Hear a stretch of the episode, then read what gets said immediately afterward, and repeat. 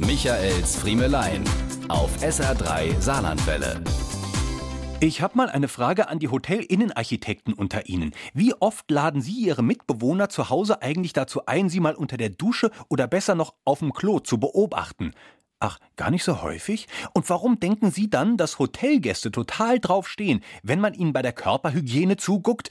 Was bitteschön ist denn das für ein beknackter Trend, dass die elegante Badewanne frei im Hotelzimmer steht? Oder viel schlimmer noch, das Badezimmer und der Schlafbereich nur noch durch eine stylische Glasscheibe voneinander getrennt sind?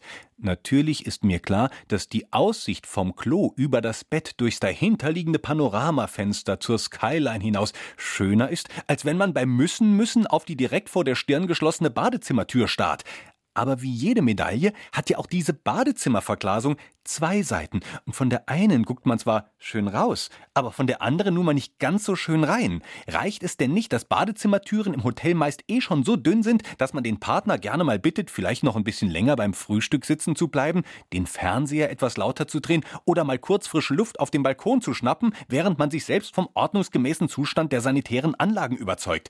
Ich dachte ja, nach dem Ersatz der Kleiderschränke durch eine schlichte offene Kleiderstange im kleinen Eingangsbereich des Zimmers und dem Wegfall des Schwimmbads zugunsten eines Fitnessraums hätte ich die schlimmsten Entwicklungen im Hotel überstanden.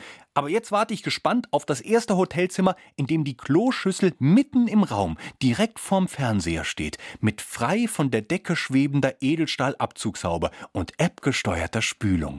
Diese und mehr von Michaels Friemelein gibt's auch als SR3 Podcast. Podcast.